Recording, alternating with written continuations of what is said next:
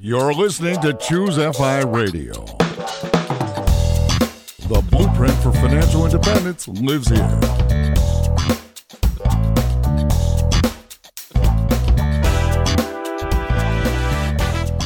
If you're looking to unlock the secrets to financial independence and early retirement, you're in the right place. Stay tuned and join a community of like minded people who are getting off the hamster wheel and taking control of their lives in the pursuit of financial independence. Choose FI, your home for financial independence online.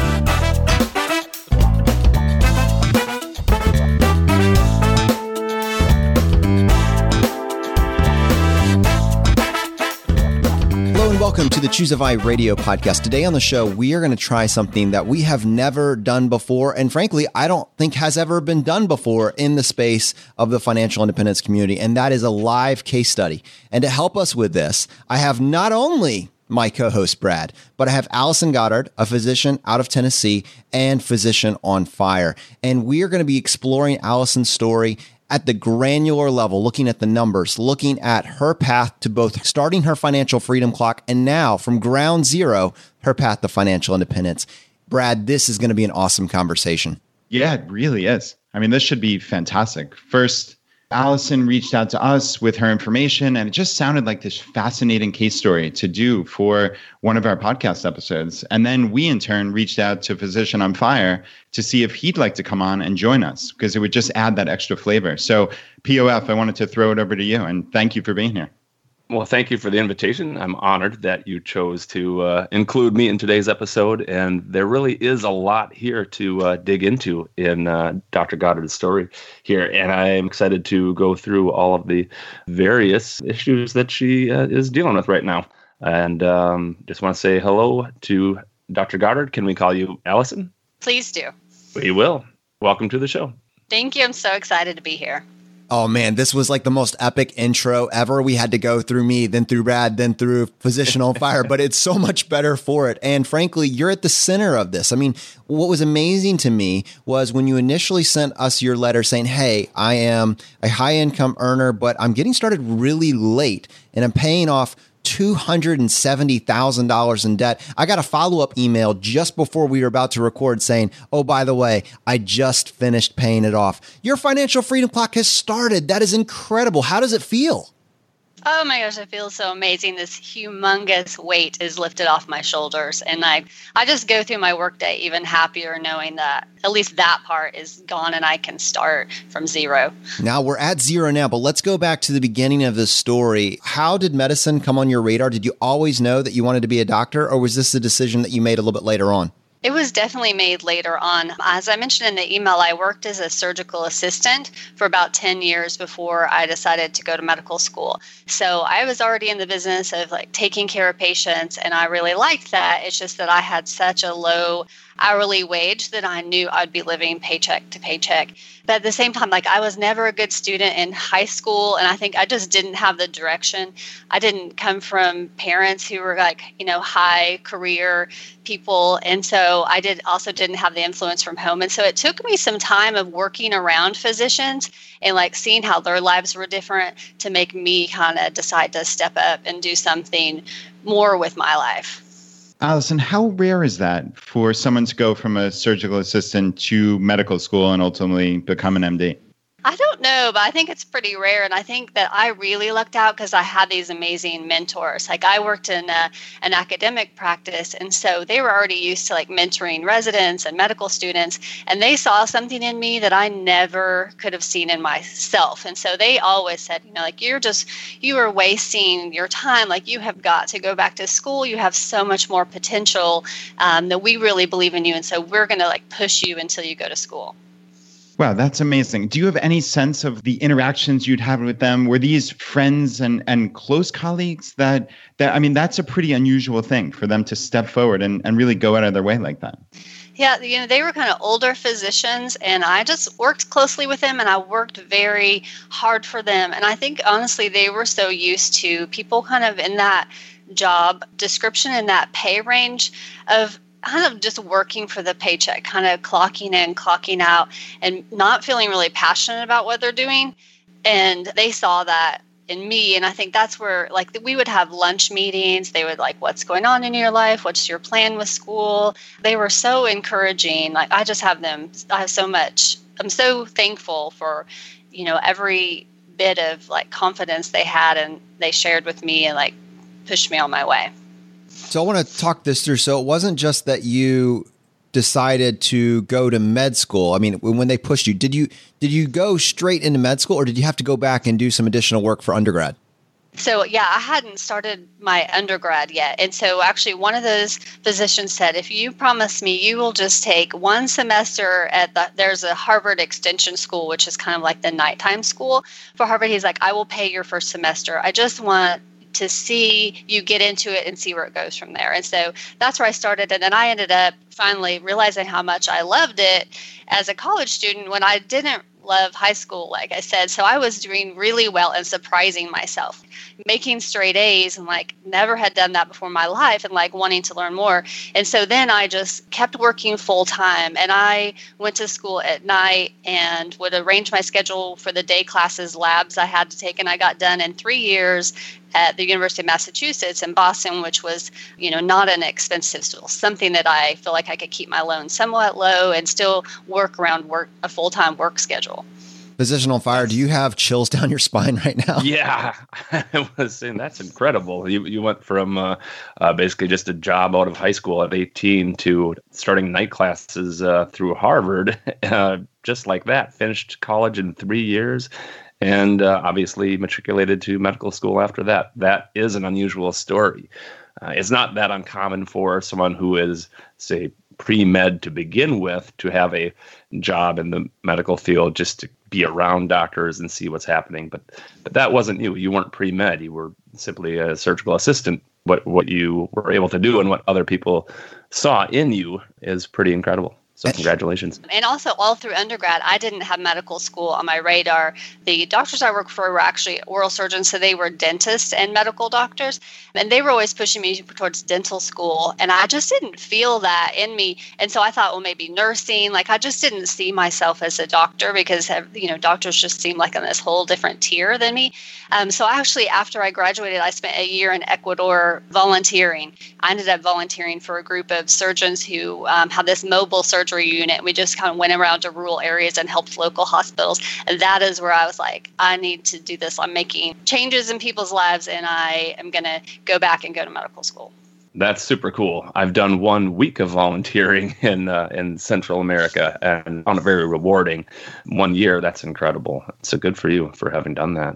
But going to medical school, that's not just like an overnight decision in and of itself. I mean, once you decide that that is your course, this is not even a four year path. I mean, this this is like you've now dictated out what your next, I don't know, eight plus years of your life. How how old were you when you got into medical school?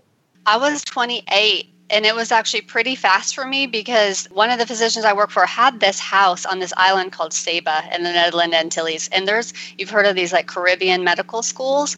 There's a school there. And so he had always told me a lot of students there, this is like a second career kind of non traditional medical students. And so he said, Why don't you just apply there and at least you can get it started? I hadn't taken the MCAT or anything. And so I applied. It was a $50 application. And I had taken the dental school aptitude tests, which are similar to like the MCAT for medical school. And I had done really well on those, but decided I didn't want to go to dental school. Well, so I gave them those scores and then my transcripts from undergrad. And like three weeks later, I got a letter in the mail that I was accepted and I would start medical school in January. So it was definitely different. Like it started, the ball, once the ball got rolling, it like went really fast. And I thought I would just go to this Caribbean school for a semester, make sure I could really make it happen and I wouldn't completely fail out. And instead, like I just excelled. And then so I just kept going there. Wow, and you didn't consider any other medical school? Did you ever take the MCAT, or you? I guess you didn't need to, huh? I didn't take the MCAT, and so I really thought, well, maybe I should come back to the U.S., take the MCAT, and then apply to U.S. schools because I didn't know what would happen with this kind of stigma of these Caribbean schools. But once you're in it, and I already had, you know, my first semester of medical school debt, and I had all those like first semester hard classes out of the way, I just thought mm-hmm. it's going to delay me another two years if I come back to the U.S., take the MCAT, apply to medical schools in the U.S., and I just wasn't willing to wait any longer. You already had that late start, and that makes perfect sense. Allison, I'm curious. You've mentioned a couple times just in the last five or 10 minutes what reminds me of limiting beliefs. Who am I basically? Like, I'm a surgical assistant, and could I really make it? Could I really do it? You said that just about the medical school. I'm going to go down there and see if I'm going to flunk out. That's a very interesting mentality. And obviously, you overcame that. I'm curious at what point you said, Hey, I'm legit. This is my path, this is my calling. It happened because I'm stubborn, honestly. I also didn't have that confidence in myself for sure. So, luckily for me, someone else did. But there were multiple semesters of me being not only straight A's, but the top of my class for me. And I kept thinking, like, I am fooling them. Like, how is this happening? Like, when is the ball going to drop? And then this is all going to be over for me because I was never a good student before.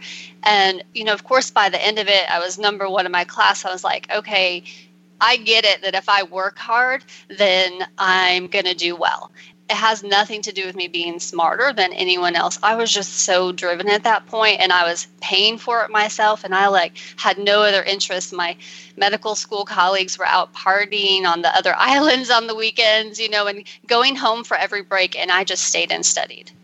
Wow, you talk about an actionable tip. We're always looking for those gems for the audience. I hope everybody goes back and listens to that last minute. I just outworked them, is what you said. That's the difference between failure and success in life. Huge kudos to you. That's really remarkable. So we've talked about the fact that you started school and you started school in the Caribbean, which I actually did not realize until we are talking about it right now, which is amazing. And on top of that, you're starting at the age of 28. So I guess I'm curious now. I'm curious is this a traditional four year med school program? And how much does school cost? I mean, how much debt are we incurring? And are you able to get scholarships? It is a traditional four year medical school, although it's structured a little bit differently. That the first two years, which are your basic science years in medical school, basically you're just sitting in a classroom and learning all of the sciences behind medicine. And then the second two years, you're doing what are called clinicals, where you're working in hospitals as a medical student in different specialties to learn about the practice of medicine. And my medical school, it was trimesters. And so you would go for four months and then you would have a two week break and then you would keep going. So it was like a year round. So I did get done in about three and a half years just because of their structure that way. Okay, yes. I guess my question is how does this work with student loans? Like here in the United States, the government will throw money at you, virtually unlimited amounts of money at you to go to your medical school of choice. There's been some news articles recently of people in dental school acquiring close to a million dollars in student loan debt. How much did your school cost? And are you able to get this as public loans since it's in the Caribbean? We are not able to get public loans. So all of my loans were private, and the private companies that would offer loans to our particular school changed regularly, if not every semester, at least every other semester, they would say, well, now it's a new bank that you can get your loans with. So I had multiple different banks that I had loans with. I don't remember my exact tuition, but I remember the average for each semester, which remember we had trimesters were around 25,000 and that would cover my tuition as well as my living expenses. You could definitely take out more than that, but that was kind of the minimum that I was living on. I don't remember how much of that was tuition. I think it was somewhere between 50 and 75,000 per year tuition if you kind of bundle it together. That is not cheap. I went to a uh, U.S. Uh, public university, and I think when I started, tuition was under ten thousand a year. It may have been fifteen or so by the time I was a fourth year back in two thousand two. And we also had the benefit of the public uh, federal loan. So yeah, you really did come out with, uh, even though you got it done in three and a half years, I'm sure a pretty sizable debt. How big was your debt burden altogether? It was 270,000, but that also included my undergrad. I think my undergrad total, what I walked away with, it was only about 40,000. Okay. not only, okay. it's still a lot of money, but it could have been.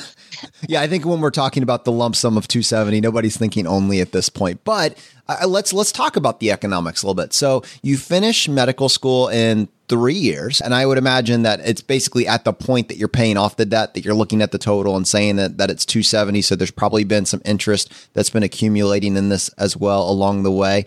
But you're you don't just graduate medical school and start working. You apply for residencies. What was it like applying for a residency having gotten your degree in a school in the Caribbean. Now, I, I was not in the medicine program, but I am aware that kind of my bias was if I did a school in the Caribbean, if, if I had gone that route, it would have been maybe more challenging, or that was the fear. Were you worried about that as well? Or, you know, what were you hearing? Oh, it was a huge worry for me. And with these schools, what they're really, their goal is, I think, to make a lot of primary care physicians and for smaller communities, you know, and that's really how they advertise. And so after the first semester that we had, histopathology and I saw like we had the skin section. Like I from that moment on I was like I know I'm going to be a dermatologist. I also grew up with some dermatologic diseases so that's you know I had a lot of just personal experience and that kind of triggered it for me. So when the guidance counselors at medical school were asking about what our future plans were, you know, looking towards residencies, when I told them dermatology, no joke, the dean of my medical school told me that I was an idiot. that, I should not Jeez. even consider that, that I should be thankful for like any residency that would take me. That just spurred me to like try harder. I was like, you cannot tell me I can't do this. I will do whatever it takes. So that's amazing that the dean of the medical school had such low uh, impression of his own school that he didn't think you would have a chance. In, oh yeah, uh, they didn't want to see one of their students fail or not get a job. I think you know they want to see their numbers that this many of their students matched into residency. I think he was too afraid that like I wouldn't match and it would mess up their numbers. But by being at the very top of your school and graduating number one in the class, well, that set you apart. And I think that's a good lesson. The fact that uh, uh, the school may not have a great name, but you're the, if you're the best student coming out of it, you've got a great shot. And obviously, you were able to match to a residency, right? I was. I actually took an extra year after medical school, knowing that I had kind of a bigger hurdle to jump. And I did a year long I guess they called it a fellowship, but basically I was a research associate for a dermatology department at Northwestern. And so there I was able to make connections and kind of get my foot in the door with people, work really hard for them. And then I got their letters of recommendation to apply to residency. And Allison, that's actually what I was going to ask to double back to your original mentors who pushed you towards medicine in the first place. We are constantly talking about connections and building that legitimate and sincere network. Did they help you at any point along the way getting your residency or beyond? And also these doctors at Northwestern. Like, talk us through how building that network in a real, sincere, and legitimate way works.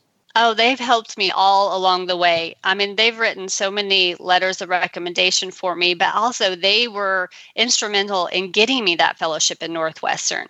Because for one of them, he was the mentor to another dentist who ended up working at Northwestern. And so he contacted her because he had always been a mentor for her and said, Hey, you know, I have this medical student. She really wants to go into dermatology.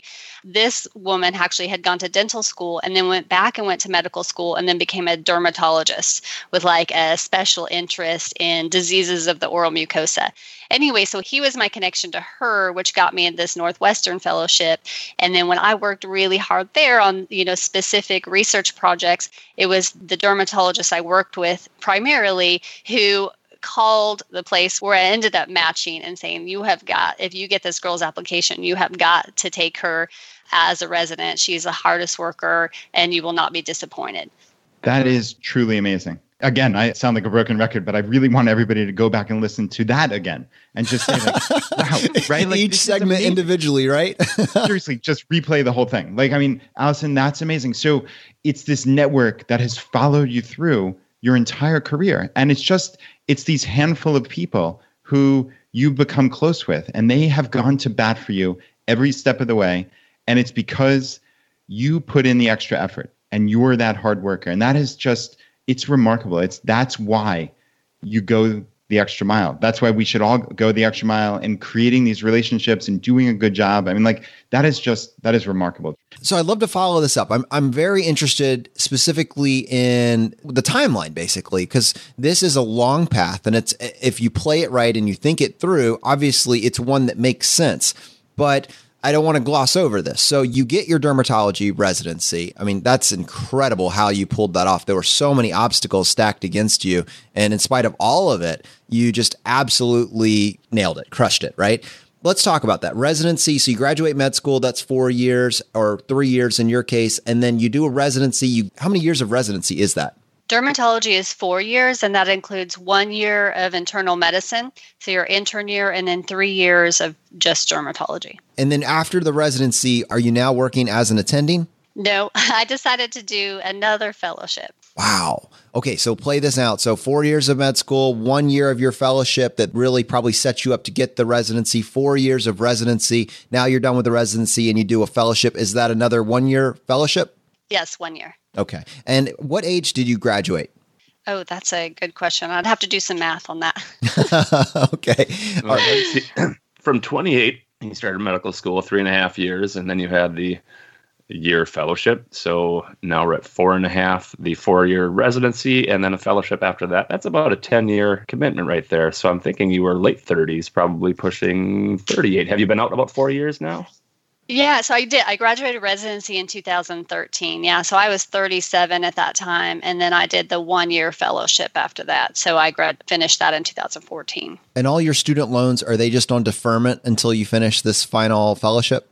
Oh, embarrassingly, yes, they were all on forbearance. Yeah. And so when we talked about the $270,000, that is basically after they came out of deferment and you started repaying them, that was your your total lump sum. Yes. Okay. I think now we're basically set up to really dive into the meat of this story. Well, I say that kind of tongue in cheek because there's so much actionable content as Brad was referencing up to this point. But in terms of the financial equation, the math, that's where this really begins. And I guess we should start with the opportunity. So you're now practicing your chosen profession and you're being compensated accordingly. What were you making as a dermatologist? So, my very first job as a full attending was in an academic position in Boston, and my starting salary was 240 something thousand. But you didn't stay in Boston, right? Right. I stayed there for two years. And what inspired you to change locations and where did you go? So I met a gentleman who lived in Tennessee and we started dating long distance. And when we decided to make it serious, we had to make the decision for him to move to Boston or for me to move to Tennessee. Looking at all the numbers and knowing the struggles even that I had, just make my finances meet at a good salary. But Boston is a very expensive city. I decided to make the move to Tennessee. And did you take a pay decrease when you moved out of that high density population area? So when I moved from Boston to Tennessee, I made about a hundred thousand dollar pay increase. Increase. You made a hundred thousand dollar pay increase. Wow. Yes, so, because I was going from academics to a semi private hospital.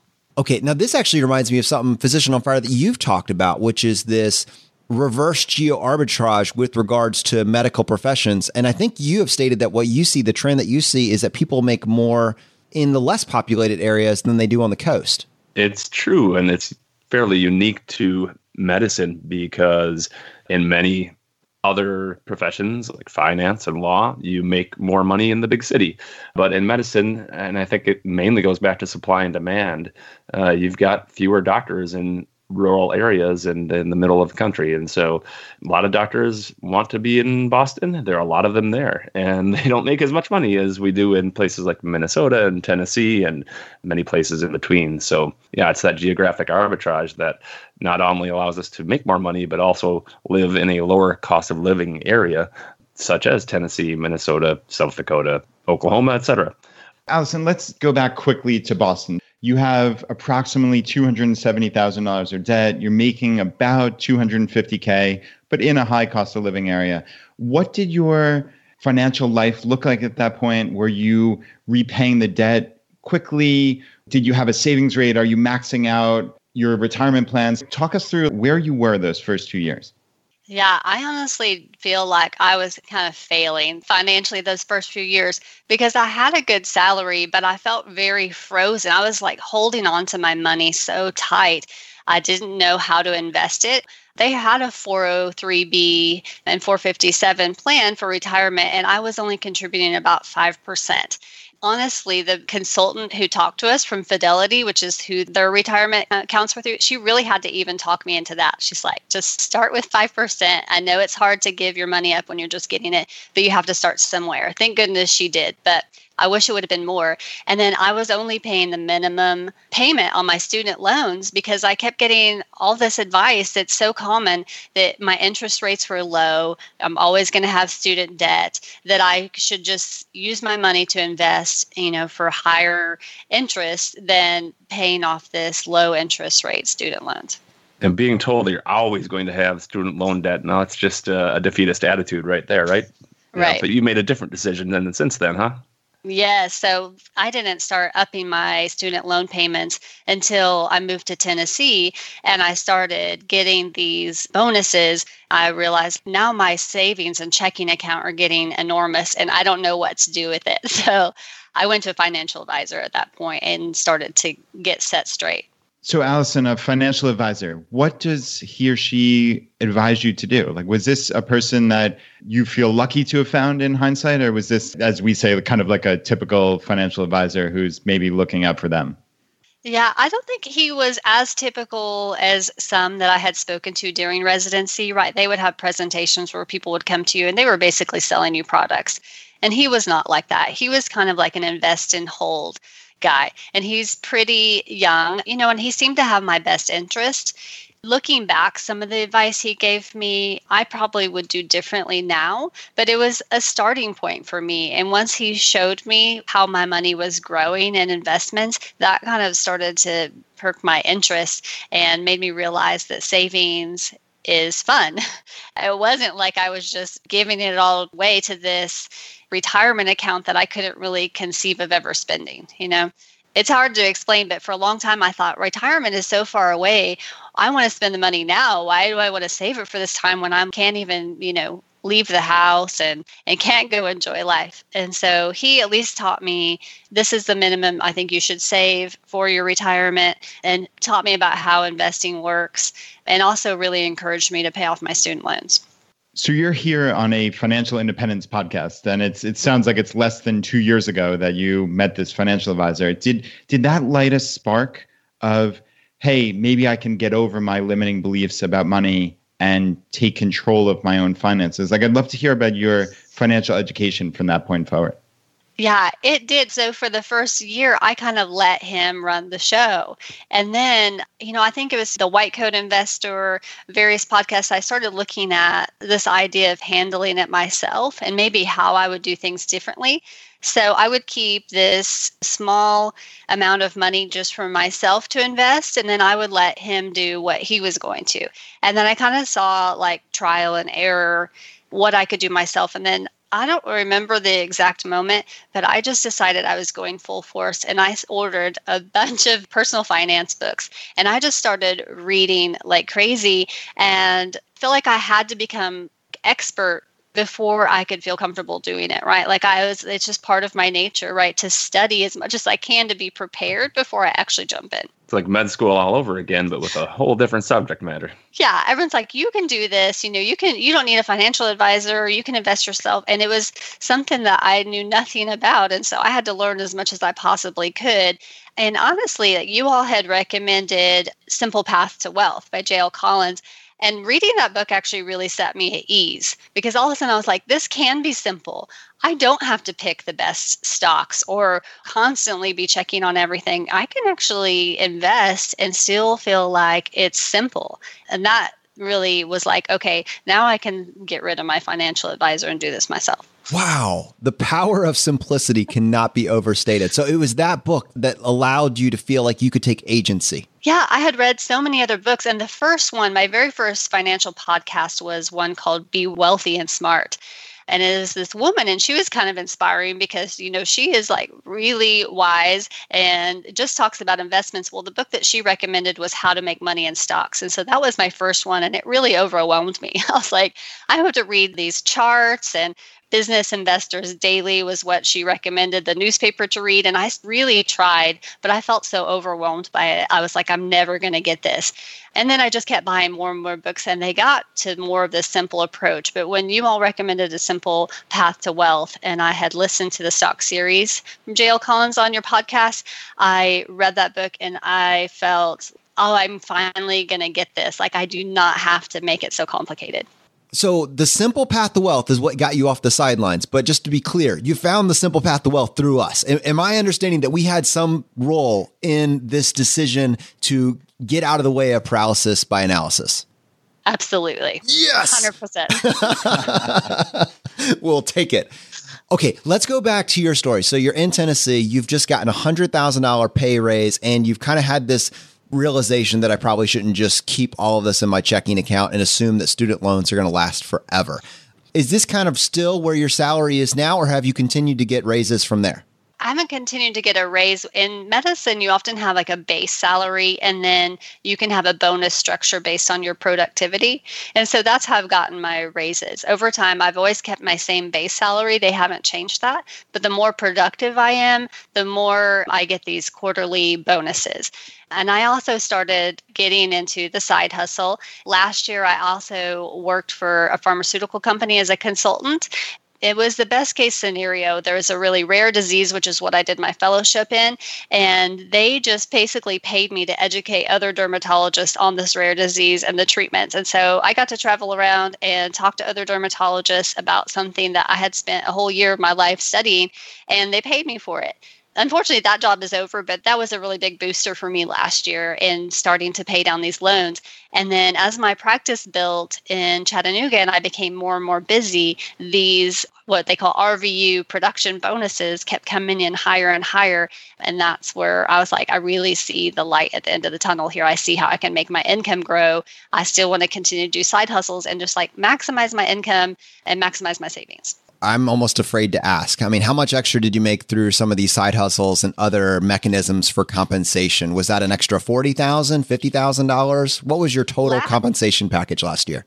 Last year my federal adjusted gross income was 530,000. What? Making 10 to $15 an hour paycheck to paycheck in Boston, got a late start and then took an 11 year path landing in Chattanooga, Tennessee, making 540k. That's insane. That's awesome. I'm I'm blown away. It's more than I've ever made. POF, I'd love to hear your thoughts on the bonus structure, side hustles. Like how how common are those for physicians? The side hustle is becoming more and more common. There's a Facebook group that I'm involved with called Physician Side Gigs, and uh, we've got 20,000 physician members there alone discussing all the different ways people can make money outside of their clinical day and night job. And I think I can see the reason. It's the same reason that physicians are seeking financial independence. They get a bit frustrated and, and stressed out by all of the uh, work we do as physicians. And I also see the compensation structure that Allison has with the production bonus. And the more you work, the more money you make. And that's a double edged sword, right? Because the work we're doing is something that is rather stressful and, and can make life difficult that's what we're trying to escape from. But at the same time, the more we do it, the more money you can earn. So uh, I think Allison's probably dealing with that issue right now. You know, how much is enough, et cetera. Allison, I'd love to get your input on that because you did mention the production bonus. Like, what sort of a time commitment is this? Is this a 20 hour a week gig? No, it's definitely not 20 hours. So, with these production bonuses, absolutely, he hit the nail on the head that it incentivizes you to work more, see more patients, do more so that you make more money. But at some point, there are sacrifices, right? Not only do I come home from work completely exhausted because of the number of patients that I saw that day, but I do feel like I'm spending less and less time with my patients, which also bothers me, right? I still want to give them the best care. And so I will spend as much time with as I can with them, but that just means that I have longer days, that I'm there at the office later finishing up my charts, and then I come home and I'm just completely wasted. And I only work 4 days days per week, which is amazing. Some people are probably listening thinking, like, what do you possibly have to complain about? Like, I work Tuesday through Friday and I'm making a great salary, but when I'm at work, it is nonstop. I start clinic at 7:30 in the morning. I sometimes don't get home until 6:30 at night. So I need that three day weekend. I'm totally exhausted. And I can't go on with that forever. But now that I have this path in sight of financial independence, then I just think I'm just going to put my head down and work so hard for the next so many, you know, few years and meet my goal. But at the same time, I don't want to lose these next few years just because I have my head buried in work. So I've got to get back to a little bit more balance. Allison, one of the key determinants to a happy and successful work career is autonomy. And I'm curious how autonomy factors into your current job. Do you have these like and this is kind of tongue in cheek, but like corporate overlords. Is this a big practice that you're working in where people are constantly pushing to see more patients, hit X targets? How much of that comes from you internally, and how much of that comes from whoever owns this practice ultimately? You know, it's a little bit of both. Of course, the hospital wants me to be more productive, but honestly, for the number of patients I see and the amount that I'm bringing in each month to the hospital, if I was in private practice, I would actually be taking home more. And I could have more control over how many patients that I see a day, what my schedule looks like, would I want to start later some days, earlier others, and how much time do I want to spend with each patient. I know that that would make me so much happier than having someone else dictate exactly how I practice. Wow, the alarm bells are going off in my head. Are you thinking about moving to private practice? Is that something that's that maybe is hey, once I've reached my FI number, this will be how I can practice medicine going forward. Have you thought about what your career arc looks like? Yeah, I've thought about it in so many different ways. And you know, one side, I think just you have a good job now, just keep going and then be done in five years. But I really like dermatology. I really like taking care of patients. And so I don't want to have to quit in five years completely burnt out and not wanting to go back. So I have been contemplating private practice a lot lately.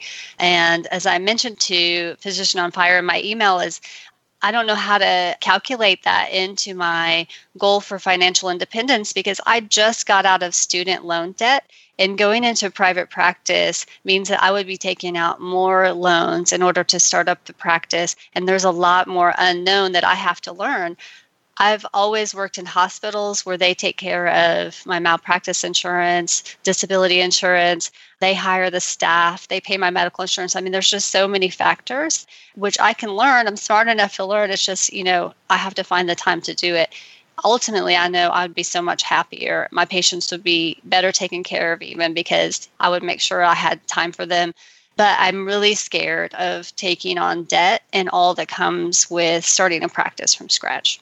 And you're starting from a net worth of maybe a little bit above zero now that you've been making money for a few years. But it is uh, comforting to have that half million dollar salary that you can rely on coming in consistently. So I can understand where you might want to continue doing what you're doing for a while, at least until you have uh, a nice you know, base and some money saved up. But if you know you're going to be much happier working in a different way, then that should be something that you start to think about working towards and I think there are a lot of good resources now, and it's easier than ever to uh, you know branch out on your own because there are these online forums and communities with other physicians, other people ha- that have done what you're wanting to do, and I'm sure there are people that would be more than willing to help you. So, coming from my naive perspective of not knowing much about the medical field, Allison, are there ways to stay at the hospital? Like, if you're concerned about how difficult this may be, and I'm sure that's just a fear of the unknown situation. But just hear me out. Are there ways to make your job at the hospital better? Or is this just how it's set up structurally? I think there certainly are ways that I can make my current practice less stressful. I could absolutely see less patients and I would just be working longer, but maybe I wouldn't leave the day so exhausted. But I think being in a hospital practice, or certainly when I was in academics, there's also always the red tape and the bureaucracy of like a greater system, right? I work for a hospital system. I have to ask their permission for everything. If I want to buy a new piece of equipment because I think it's good for my patients and I think it could be good financially, it takes a long time and a lot of fight to get that approved. Um, so it can be better, but I do think when I get to make my own decisions, then it's just going to be that much more rewarding. I recently uh, went to a part time schedule, so I chose to start working less and earning less. And it did take quite a bit of uh, really thinking through if I really wanted to do that. You know, we're uh, all of our career we're so busy and and so driven to just you know do all that we can, and uh, it, it, wasn't the, the easiest uh, mental transition. But Once I made that decision to go part time and actually started working that schedule, I have not looked back, and I uh, truly, truly do love it. And you also start to think about what is the marginal benefit of that additional dollar, especially when you know you in particular are in that top income tax bracket and only keeping about half of what you earn uh, with those uh, you know those bonuses that you're getting. So yeah, there's a lot to think through there. But I also made that decision after I reached financial independence, and and you're on the other end of uh, of that spectrum.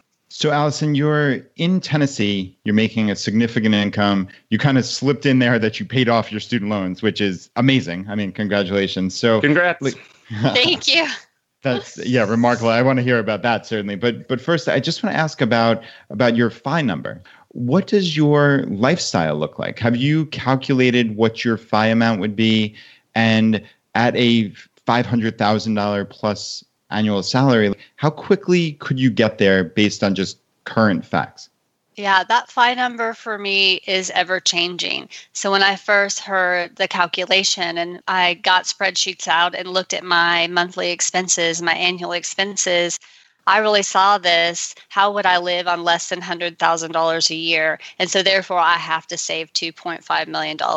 That is going to take me so long. And then I really just kept chipping away at like, what can I remove? What are those things, just like you have always talk about? What are these things that I spend money on make me happy? And what am I just spending money on just to spend money on? And so every month I cut something, trying to figure out right now still what minimum amount I could live on but not feel deprived. Every month that changes. And so I don't have an actual number right now. You know, I was just running a very simple calculation. I took your 540, which I don't know if that is sustainable based on what you were saying, but I'm sure it's you know upwards of 400. But based on 540 thousand dollar a year, you're looking at 161,000 in federal tax, leaving you based on that number with 378,000. And then I believe Chattanooga, Tennessee, they don't tax your income at the state level. Am I right about that? That's right. Which is amazing. That's a huge hack for you. It sounds like it would be reasonable to say that you're going to have, based on your income last year, you're going to have at least $350,000 a year to work with. And up to this point, that's been going to your debt. But even after you get rid of your debt, assuming that before you optimize your lifestyle, you're looking at about $100,000 a year, that leaves you with close to $250,000 that's a massive shovel. And I think it's very interesting because where we're at is this point where we say, do we keep our head down? And we just drill forward and we say how many years to hit the finish line. I mean, without the magic of compounding, you've gotten to a million dollars within the next four years. If you were going to not change anything about your working situation and you were just going to keep moving forward, how long do you think you could keep going? I don't know. I am pretty stubborn once I like make a decision, but I don't know how happy I would be at the end of that four years from now if I kept working as hard as I am now, or even harder, because I saw that end getting closer and closer. I don't know who I might be at the end of it all. Yeah, I think that's so interesting. You know, for many people, when you're talking about doing this earlier, we're talking about the magic of compounding. So I could very easily run a calculation for you that says $250,000 for four years what will that be 10 years from now, 20 years from now, that sort of thing. But you're in this very interesting place where you're accumulating a massive amount of money in a very, very short period of time. So the brunt of the work, at least in the short term, is going to be done by your savings and it's going to be done with post tax dollars. And that is so interesting because it indicates to us that for you specifically, cutting your lifestyle will be more powerful than increasing your income. For every dollar that you earn, and in addition to the 540K that you're earning right now, you're going to be taxed at close to 30 to 40% after you add in all of the different ways that it's going to come at you. Whereas if you can cut a dollar from your lifestyle, you're getting 100% of the benefit. Not saying that this is a conversation to talk you down to $20,000 a year lifestyle, but there will be a balance here, and that balance in many cases will dictate this choice, especially if you're in the pursuit of happiness. And so, like, as you're looking at your budget, you said you took the time to map it all out. What's the low hanging fruit that you're thinking about getting rid of? My mortgages, and not just one, but multiple mortgages. I have to get rid of those before I could even consider, you know, having a lower annual expense that is would be manageable, like a number that I could save for in the next five years. Yeah, if you treat them like you treated your student loans, they'll be gone before you you know it. Right. Yeah. But tell us about the mortgages, plural, and, and why you have more than one. Yeah. So up until I moved to Tennessee, I had never owned a home right? Because I had been a resident and a fellow and then living in Boston and Chicago. And the down payment for, you know, a one bedroom apartment in Boston probably would have been, you know, 120, $200,000. Oh, yeah. So I had always rented, you know, and then I moved to Tennessee. And then now I have this other person that's involved. And then he has a child. And so now we're like a family, which I did also didn't have before. And so I think I, you know, I have this huge increase in pay. I now have this instant family. Like, I need to buy a big home. And I just felt like I could totally justify it because I was still spending like when you do that calculation, I was still am spending like less than 10% of my income on my monthly right. mortgage. And so I just I had a week to find a home on was on vacation from Boston here. I found a house that was under construction and just kind of bought that on a whim.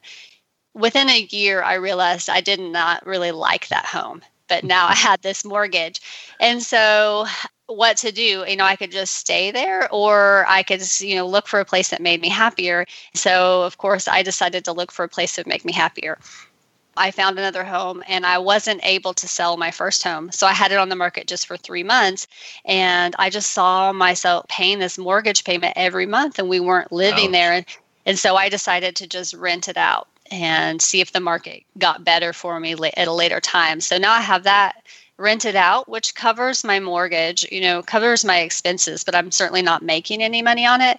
And then I have the home now where I currently live, which unfortunately um, was a more expensive house. But I'm so much happier here, not because it's bigger or it's more fancy. It's just like there's more woods around me. Like I feel this peace at home. I have these really relaxing views.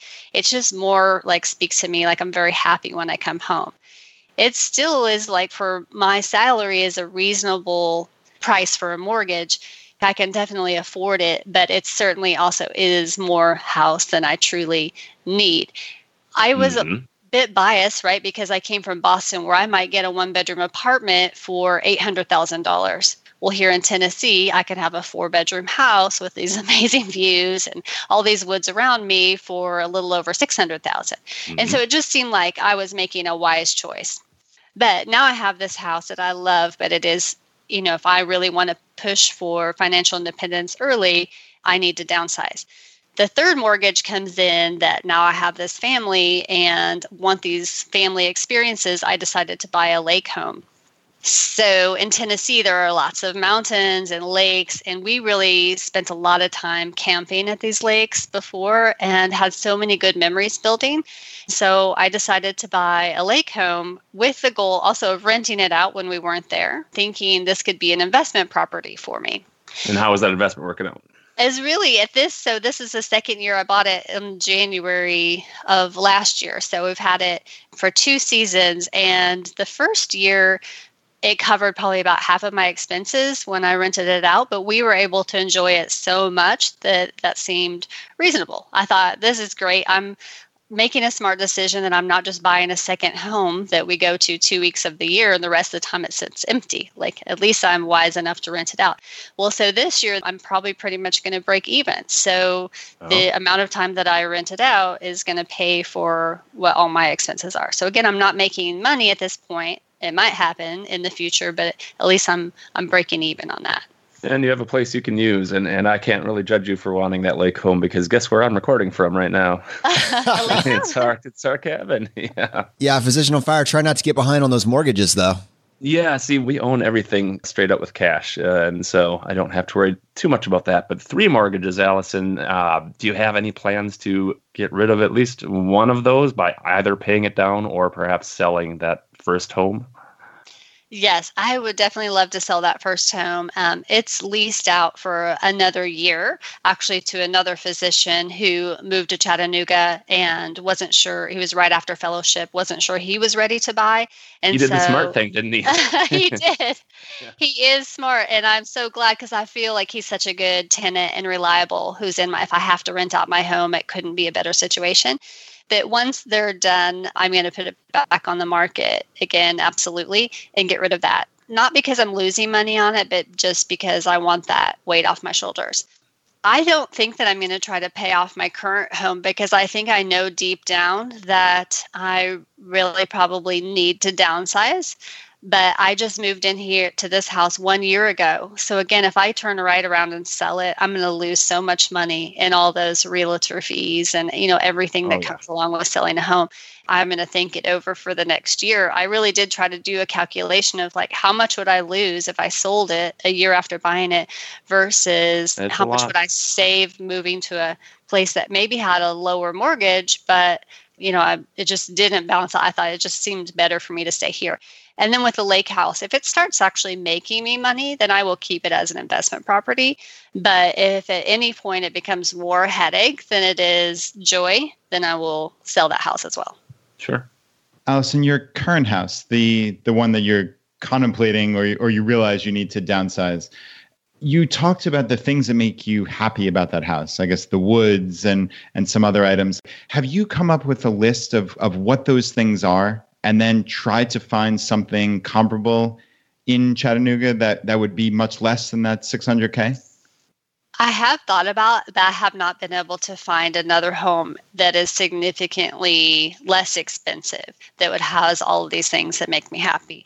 Not to say that it's not out there, but the market in Chattanooga is pretty hot right now. So good houses are only going up in price, and they're just kind of a less available houses out there. So the market's pretty tight. Gotcha. And yeah, just as far as selling the house. I know it feels awful when you incur those fees, the realtor fees, et cetera, but on some levels, it's a sunk cost. Hey, I made this decision. I realize I need to unwind it, and these are the fees. So if you're going to downsize, obviously the mortgage will be much less per month. The overall debt burden that you need to pay off, and therefore your FI number will be much lower and just the sheer simplicity of your life, it just sounds like a win to me. And obviously, there is that break even point. Even though you have to incur these fees, like you will eventually reach that break even point. So I would argue, and, and I'd be curious to hear what Jonathan and POF have to say about this. I would argue don't worry about, oh, it's so much. I just bought it a year ago. Just make the decision that works for your life.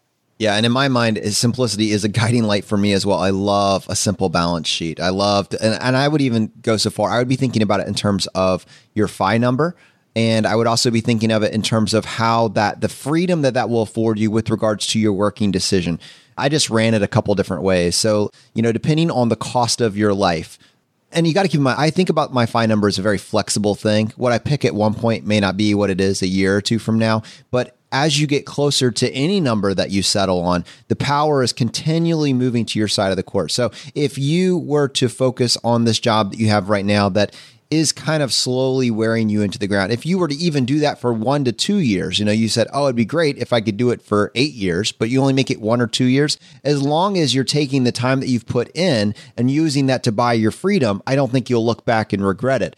And so if your FI number, if you need $112,000 a year in order to basically keep the lights on because you have all these properties in different places and you're bleeding subscriptions and everything else, your FI number would be $2.8 million. That would get you to a point where you could probably sustain that. Conversely, if you were able to reduce some of this bloat and get it down to maybe 68,000, you only need 1.7 million. And if you were able to go a little bit more extreme and get it down to 48,000 you would only need 1.2 million. Now that's fine. That's a great as a starting place. But what's really cool about this is let's say you get to the point in time where you have been able to save up $1.2 million, which, due to the magic of compound interest, if you're able to put aside $250,000 per year, not too many people can say that, but it is viable in your case. If you could put aside $250,000 a year for four years and you were able to get roughly an 8% rate of return, which I think at least is in the realm of reason, that's going to get you to $1.2 million. You, in in theory, you know, this is all projections, would be able to support a $48,000 a year lifestyle for the rest of time. Now, if you made the decision that, hey, that's not quite comfortable, we prefer to spend a little bit more, how powerful is it still that regardless of what financial choices you make from here on out, as long as you let that beast alone, you have this third income earner in the household that, regardless of what you're doing, regardless of your productivity bonuses that you may or may not earn, is still earning for you that 48K a year. That is the power of accumulating assets instead of stuff. to me, I just, I love those numbers as a framework because it guides my investing decisions. Those are good numbers to think about. You know, the 118,000, you know, back when we had a mortgage or two um, and student loans, I probably had expenses that were, were not that far from that. Now that we're debt free in all ways, yeah, we're spending 60 some thousand dollars a year. Now, once I have to pay my own health insurance when I'm retired, it, it might be closer to 80,000 a year, but we live uh, quite well on that, uh, that kind of a budget, I believe. And I think Allison certainly could too, especially in middle America. All right. So, POF, I want to throw this over to you now because I know you do case studies on your website. And that's really why we have you here on the podcast to to really help Allison on a significant granular level of like how you would advise a fellow physician. I'd love to hear how you would talk through this on one of your case studies. Sure. Well, you know, we're kind of coming at this from the perspective of okay, she's been shoveling money at the student loans, those are gone. We're starting kind of from scratch and where do you go with investing from here? And so I just like to think about the different buckets that can be filled. I know she has access to a 403B, so that's $18,500 a year she can put into that. And I would recommend tax deferred traditional contributions to take that uh, tax deduction. And she also has a 457B, which is similar in a number of ways to the 403b or 401k. It is maybe at a little bit of risk if the hospital were to fail, which is pretty rare but can happen. So I would definitely still contribute to the non-governmental 457b unless the hospital is known to be on shaky ground, which I don't believe is the case. Correct, Allison? Correct. And are you contributing to both of those accounts now? I am currently maxing out both of those. Perfect. So that's $37,000 a year that you can put away and, and not pay taxes on that money. Uh, do you have access to a health savings account through your employer? Unfortunately, I do not. We only have a flexible spending account. Okay, so that's a bit different. Uh, the flex savings account needs to be used up every year. You decide how much money you put in, and, and you have to spend it on medical expenses. Whereas an HSA is a much more flexible account that you can leave money in it for decades. And when you put money in, it is uh, tax deduction if you take money out for a health related expenditure and you don't pay taxes on it. So it's triple tax free. So if you did have access to an HSA, I would definitely be maxing that out too. Doesn't sound like that's going to be the case for you, at least not in this job. And then we can talk about other accounts. And you've got income that, that you're going to obviously have money left over after putting that 37,000 away. So a Roth IRA is something that you cannot directly contribute to, but you can do the backdoor Roth, and that's 5500 for you. If you were married, it would be another 5500 for your spouse as well. And that's money that you make a non-deductible IRA contribution and then convert that money to Roth. And it has been blessed as legal and good. And I've got a, step by step process if you happen to be with Vanguard on how to do that uh, in a post on my site. So now we're up to forty-two thousand five hundred, and you've got about another two hundred thousand dollars to invest, I believe, right?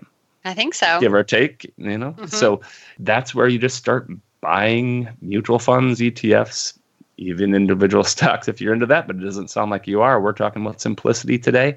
It's a taxable brokerage account and just a simple account that you set up through your favorite broker. Do you have a taxable brokerage account at this point? I do. I have um, one through Vanguard. Perfect. Same here. So every month you've got maybe ten, fifteen thousand dollars that you can be putting into your, uh, you know, your VTSAX, right? That's what we love to talk about here. And of course, you want to also kind of look at your overall portfolio and bring it together so you understand what you have in your different accounts and how they all work together as one portfolio and that's something we can certainly take offline too um, and get you some help there. I have a spreadsheet that helps, you know, especially if you're working with a simple three fund or similar portfolio that will uh, take the money that you have in all the different accounts and then give you your overall allocation. And yeah. So, POF, Allison obviously has a significant amount of real estate with the three different homes and and who knows ultimately how many that will end up being but do you personally invest most of your net worth in mutual funds and ETFs, or do you have real estate that you invest in? And what do you counsel uh, Allison consider? So, me personally, I've uh, owned a fair amount of real estate, not so much as an investor, but uh, much like Allison, by moving from place to place and not buying the perfect home and buying another one and so on. uh, we had as many as five properties for a very brief period of time, and and then we were down to two, and now we have three. We have the cabin where I'm at right now, our primary home in Minnesota, and then we bought some uh, additional lakefront property, which ultimately, in a, within a couple of years, will probably be our only property. As far as investments, oh, and I should say because we're going to build on that property and make that our forever home, and probably have an Airbnb half to it. So that's exciting, but this is not about me. This is about Allison today investments. I do some REIT uh, index fund with Vanguard, and I have a handful of the crowd-funded real estate investments. I've tried five different platforms and and have been investing in the in those just a little bit to see how that goes. I think for Allison, you know, she's just getting started building that net worth. If she can get down to two properties, that would probably be better than three. I do like real estate investing as a portion of the portfolio. For me, it's about 10% what's amazing about the numbers that we were just running with that massive shovel that she has, even at the more inflated lifestyle that we're, we're looking at before kind of optimizing it at the margins, potentially cutting out property and things that aren't adding value. Like I was running numbers for four years and for eight years. I didn't even get to 10 years because at that level of savings, it basically becomes unnecessary. That is incredible. Since your life may not dramatically change in terms of your working environment over the course of this year and next year, even that small amount of progress, that being able to leverage that income to buy your freedom as you slowly start tapering down, making less money, but making less money based on optimizing your life, right? Making the life choice. I think it's going to largely become unnecessary. And I think as you get closer to your FI finish line, you'll realize that you probably still have a passion for this work. You probably really, really enjoy this. I mean, there was something in you that gave you that drive to pursue this when you had so many obstacles stacked against you. I suspect that you'll be working in some shape or form at least for the next 10 years. And so then it's really just what do I want to do? What portion of this job brings value? And the numbers are working for you almost any way you run them. I mean, this is basic, this is virtually a guaranteed maximum 10 year path to financial independence. And even after you leave your job, even after you retire, there's still going to be options for you to work in some capacity if you want to, right? Yeah, absolutely like we mentioned earlier, I could go part time, but some things I've been tossing around in my head is I really do like what I do, but I loved consulting. So I loved the part of like teaching other dermatologists about things or continuing to educate, but on my own time and getting to travel around to do that. And there's something else we can do in medicine called locums tenens, where basically you're kind of like the fill in doctor. So, for instance, if a woman physician is going out for three months on maternity leave, I could just travel to where her practice is, see her patients for her for three months, take good care of them, and then she would come step right back in. And then, you know, depending on how much I was able to make from that, I might be able to work free or pursue other passions for the remainder of the year. And uh, as long as I keep my skills up, I could do that kind of as almost like an as needed or PRN basis. Yeah, that's a pretty cool way to work, and that's all I did for two years out of residency was locum tenens work, and I've also done some in between jobs and even on my weeks off uh, while I was working when I was kind of in your shoes and wanting to you know make as much income as I could to you know eventually reach financial independence. So yeah, I, I do encourage you to look into that. And it strikes me that initial email that I got from you was someone that just felt stuck. It was like, can I do this? And what comes to my mind after we look at your story is you have so many options. It's just, what do you want to do? Yeah, exactly. I, and I think a lot of physicians feel really stuck like that, right? Because we're just in this grind of like undergrad, medical school, residency, and you feel so buried. And then I think it's been mentioned in previous podcasts, but it really becomes part of your identity that you're a physician. We see our mentors and older physicians working until they are 70, 75. There's a current dermatologist in my area who's almost 80, and they just keep killing it. And I don't know how they are still taking good care of their patients and taking good care of themselves. But I want other physicians to know that there are options because you have to enjoy your life and enjoy your job and make sure that you know that there are all these different ways that you can do that, options to make sure that you're happy. Thank you so much for being willing to share your story with us. Thank you so much for having me. And that gives me so much hope because really, when I sent that email, like, is it too late for me? You know, of course, I'm hearing all these stories of people reaching financial independence in their 30s and 40s, and I'm already 42 and I had all of that debt to pay off. I just thought, well, maybe by the time I reach this number, I'll already be at retirement age traditionally.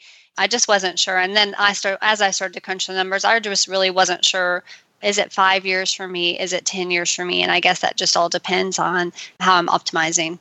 Allison, you said, I wondered if it was too late. Of course, with your income, it is not too late. But the big takeaway for the audience is it's not too late for anybody. You can make decisions that will make your life so much better just by being more intentional, more optimized, and following this path to FI. It might take somebody five years like you 10 years 15 years but but you can get there. And i think that's the real important message that i want everybody to take away is it's just about taking action. Like you your entire story is working hard and overcoming limiting beliefs. Those are my big takeaways from you. And i hope everyone in the audience really really clues into that because everyone has limiting beliefs. I do you do we all do. And we need to overcome them and just take action. And our lives will be so much better today, tomorrow, and every tomorrow thereafter. And it's it's really, really important. Now, on most shows, that would be the end of the episode. But on this podcast, Allison, we would love to give you the chance to tackle the hot seat. Are you ready for this? I think I'm ready. In a world drowning in debt and rampant consumption, trapped by the chains of lifestyle inflation, these questions highlight the secrets of those who have broken free Welcome to the Choose FI Hot Seat.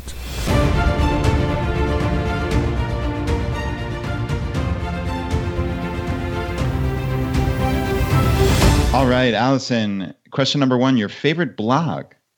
So I have to admit, I'm not a big blog reader. I've always followed many, but for some reason, I really have this issue with reading articles online. There's something about reading on a screen that just does not work with my brain.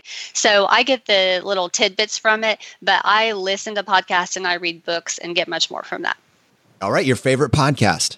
Okay, of course it's going to be Choose FI. For the win. of course, you guys have changed the way that I've just looked at my financial life, and I love that it's crowdsourcing, and so we get all these experts from every from everywhere, all walks of life, but also even with the the feedback from the audience. Like it just makes it seem so much more approachable, and it makes me excited. Like every time there's a new episode. If you were a blog reader, can you tell everyone what your favorite blog would be? Yeah. no pressure. So let's see. Let me think about it. I mean, because there are so many that I look at. Of course, Mr. Money Mustache and Physician on Fire. That's and the answer. okay, you can stop there. and white coat investor. Yeah, sorry. There you go. Yes, that's good. I was, and we're going to be putting a link. We've mentioned actually a bunch of articles in this show, and Physician on Fire has written so much amazing content. That is all going to be linked in the show notes for today's episode. So if you heard anything there and you're like, wow, that would be really useful, definitely go check out the show notes, and we're going to link to all of Physician on Fire's content. Now, mm-hmm. Allison, I have a question for you, and this is question number two your favorite article of all time. Now, I realize in the context of podcast that is slightly that's a little bit of a tweak, but is there a particular episode that really resonated with you? I don't have a great answer for that, but I did want to say, you know, for me, like it is more with books that inspire me than particular articles. I found inspiration in all the articles that I read, but a book that I read recently is called Grit by Angela Duckworth. I think that just resonated with me because of all this we were talking about of just like not being the brightest or the most talented naturally, but just working harder in order to get to the place where you want to be. And Allison, your favorite life hack? Yeah, so like everyone always answers travel rewards, which I used to think I was an expert in until I met until I met you all and like um, realized how much more you can do with it. So I'm going to change that up and say inexpensive date nights. When we used to go on date nights, it always was to a nice restaurant or to go out and actually spend money. And now that we're thinking about path to FI, we love to find hacks like wine tastings, our favorite liquor store has these amazing wine tastings that are absolutely free every Friday night. And so at the end of the week, we will go there, have a few glasses of wine through the wine tasting. We might even hit another wine tasting. And then we'll hit an inexpensive restaurant or come home and make dinner and watch a movie. And I just feel like there's no need to spend a lot of money just because you're hanging out with the one you love on a date night. You can definitely hack that. Richmond has a lot of things. I don't think we have free wine tastings. That's awesome. I have free beer here in uh, where our lake cabin is. I own four percent of the brewery, and whenever we go in there, it's free beer and popcorn. You negotiated a really strong deal there. So happy. Yes, yeah. indeed. Makes, makes me so happy to do something fun and not spend a dime. All right, question number four: Your biggest financial mistake. Oh my gosh, definitely it's kind of two part buying that first home without really thinking it through and making sure it was exactly what I wanted. But in that first home, I love to cook and I love to have dinner parties. And so I thought when I finally made it and I had my big job, I would buy a 48 inch Wolf range, which is like the dream range for anyone who likes to cook. That thing with the hood cost me $15,000 that I paid cash for. And then I got, I moved out of that house a year later and that range is still there and I can no longer use it. That was oh. definitely my biggest mistake financially. I was not expecting that. That's the lifestyle creep like got me was like I can afford this thing that I've always oohed and awed over. And, you know, I didn't even really need that, but I was, you know, I bought a new construction home and got to do all the finishes and I purchased that range and then I put it in a house that I was not staying in long. I make a mean hamburger on my stovetop. Slightly less expensive. All right, Allison, question number five the advice you would give your younger self. I would certainly start earlier with a plan and would not have been so ignorant to just what what every decision you make about your finances, you know, what kind of effect that has on you, but also to never be afraid of change. You know, I think that I've gotten so many places in life and had so many great experiences because I'm truly not afraid of like that unknown and and to change and see what happens. So I would have given that advice to myself although I think that it's truly like ingrained in me, but I definitely just would have started earlier with my like overall financial plan and educating myself about finances. And we do have a bonus question for you. So, we've spent a lot of this episode actually talking about winding down the lifestyle creep and optimizing your finances. But this last question is tailored towards a purchase. Can you tell us about a purchase that you made over the past 12 months that's brought the most value to your life? One purchase that I've been very excited about is really inexpensive, which also makes me happy. I was listening to a podcast. There's one called The Hippocratic Hustle where this woman physician just meets with other women physicians about their side hustles and their businesses. So I learned about this deodorant. I know that sounds silly, but it was developed by this physician and has completely become a passion of her life. And so I actually bought it thinking I just wanted to support her. And now it's just a product that like I love so much and I recommend to all of my patients.